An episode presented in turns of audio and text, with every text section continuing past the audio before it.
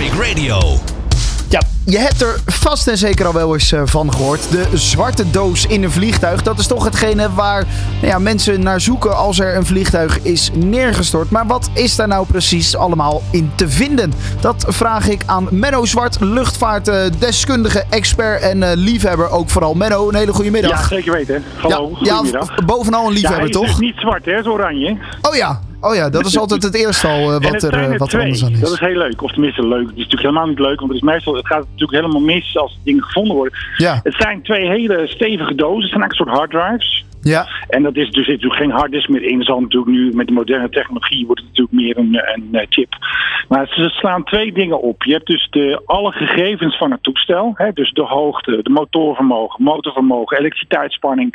Alles wat een vliegtuig, al, al die gegevens worden vastgelegd. Ja. En dat is niet van, uh, er zit gewoon een bepaalde tijd, ik geloof van de laatste vierentwintig uur. Of, of van, weet je, dat is niet een harddrive die, die alles vasthoudt van, uh, van tien jaar terug. Okay. Het is echt van de laatste tijd. En het is ook dus de laatste minuten, en ik weet niet precies hoeveel het is, misschien een uur of zo, maar van de cockpit voice recorder. Dus ook alle gesprekken die worden vastgelegd in de cockpit. Dus niet alleen met de verkeersleiding van mayday, mayday, of het gaat niet goed, of de motor ligt eraf. Nee, ook zeg maar wat de piloten uh, bespreken in de cockpit wordt ook vastgelegd. Dus echt uh, wat ze tegen elkaar zeggen, dat wordt ook vastgelegd. Dus eigenlijk twee dingen. Je hebt een datapakket, een data black box, ja, die dus oranje is, en een, uh, een C V R, cockpit voice recorder heet, die dus ook uh, dat allemaal opneemt. Ja, en die zijn dus uh, niet zwart, maar oranje inderdaad. Nee, zodat oranje, ze, ja, zodat ze makkelijk te vinden zijn ook. Dat ja, is wel belangrijk. Ja, en er zit ook een baken in, hè, dus, dus dat je hem kan vinden. Hij zendt ook iets uit.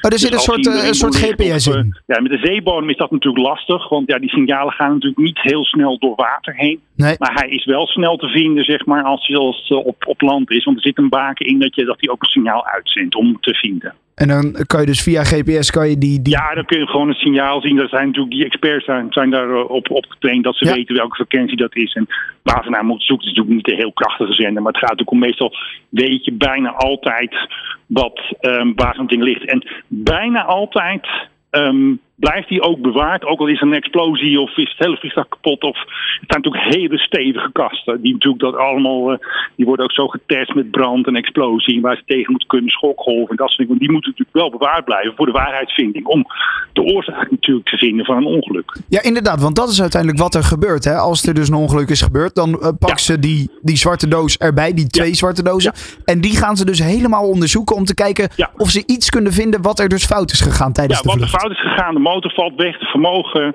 elektriciteit, stroom valt uit of andere gekke dingen. Of uh, motor valt eraf. Dat kun je natuurlijk niet helemaal zien. Maar ja, als motor de vier of motor twee nul vermogen geeft opeens, ja, dan denk je ook van waar is hij gebleven? Ja. Maar het is natuurlijk wel zo dat er natuurlijk heel veel G's worden vastgelegd. Ik hou het nu een beetje globaal, maar ze kunnen natuurlijk daar best wel veel dingen uithalen natuurlijk. Zeker met die moderne toestellen. Er wordt natuurlijk alleen maar meer opgeslagen in zo'n uh, zwarte doos. Ja, want hoe is dat in de afgelopen jaren geëvalueerd? Want ik kijk soms wel eens op National Geographic. Is dat volgens ja. mij, hebben dat Aircraft Investigation? Ja, ja um, klopt. D- daar zie je natuurlijk ook wel dat ze gebruik maken van inderdaad nou ja, een zwarte doos. Maar vroeger was dat natuurlijk nog veel minder dan nu, kan ik me zo voorstellen. Ja, tuurlijk. Kijk, je hebt natuurlijk nu veel meer gegevens. De, een vliegtuig is elektronisch gestoken. Werd en toen kon er niet veel op worden opgeslagen, omdat het niet digitaal was. Het was gewoon een metertje met een draadje.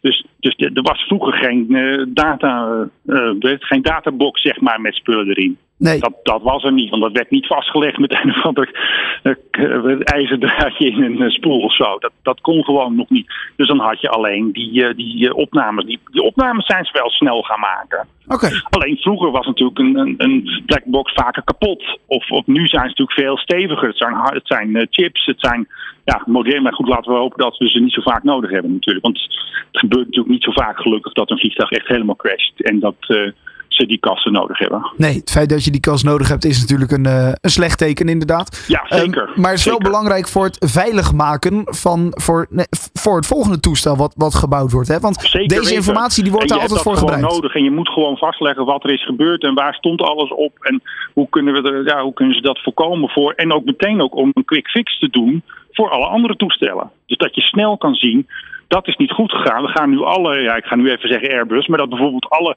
die en die toestellen dat meteen gaan fixen. Of dat alle technische diensten die gegevens meteen hebben. Ja. Om uh, ja, voor andere passagiers die nog wel leven, dat het dan uh, niet gebeurt. Ja, dat klinkt heel flauw, maar het is wel zo. Is dat zo vaak zo snel al te, te bepalen en uh, nou ja, te onderzoeken waar, waar precies fout is gegaan? Sommige dingen wel. Andere dingen hebben natuurlijk te maken met ontwerp. Of dan moeten ze natuurlijk veel meer gaan checken wat nou echt de, de oorzaak is. Maar de meeste uh, ja, menselijk falen is toch vaker de oorzaak van een vliegramp dan mechanisch. Maar vroeger was het vaak mechanisch. Er was met de D C tien was bijvoorbeeld iets. Daar een aantal crashes geweest. Nou, je hebt natuurlijk de MAX gezien van Boeing natuurlijk. Die natuurlijk door een bepaald technisch systeem dat niet goed ging, dat het toestel zichzelf uh, om, omlaag drukte. Maar meestal zijn uh, vliegtuigcrashes, zoals we ze nu zien de laatste tijd, zijn meestal de oorzaak uh, ja, toch pilot error bijna altijd. Dus door de piloot? Ja, de, ja. de piloot dingen niet goed inschatten of die niet goed getraind zijn, of die een keer in Pakistan of zo, dan gingen ze gewoon landen zonder landingsgestel. En ja, dat is echt allemaal gebeurd. En dan, toen, stegen, toen maakten ze een doorstart, toen gingen ze later wel vliegen, toen stortten die later neer. Ja, nou ja, en daar is dus die voice recording een belangrijke voor om Zeker die gesprekken weten. weer terug te kunnen Omdat luisteren. er toch beslissingen worden genomen. Ja.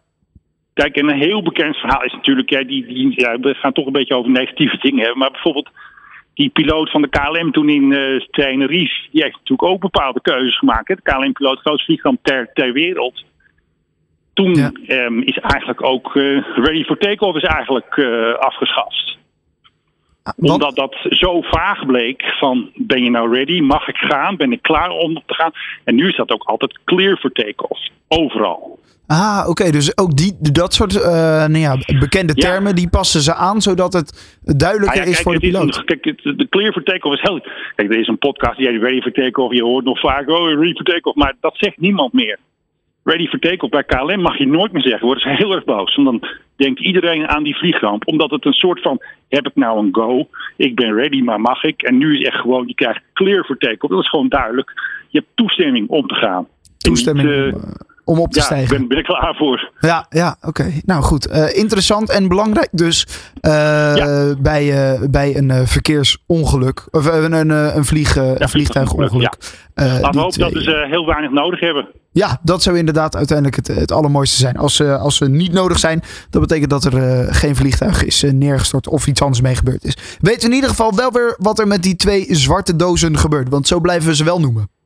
Oranje, ja, precies. Ja, ja. Orange box, dat klinkt niet zo goed. Nee, Black klinkt, box, dat nee. is echt gewoon een beetje ja. spannend. Ook dat, ja, ja. Het, heeft, het zal een, een reden hebben. Vroeger waren ze ook echt zwart, maar later zijn ze oranje geworden. Kijk, nou oké. Okay. Uh, Menno Zwart, dankjewel voor je tijd en een uh, fijne Graag dag vandaag. Hè. Traffic Radio, always on the road.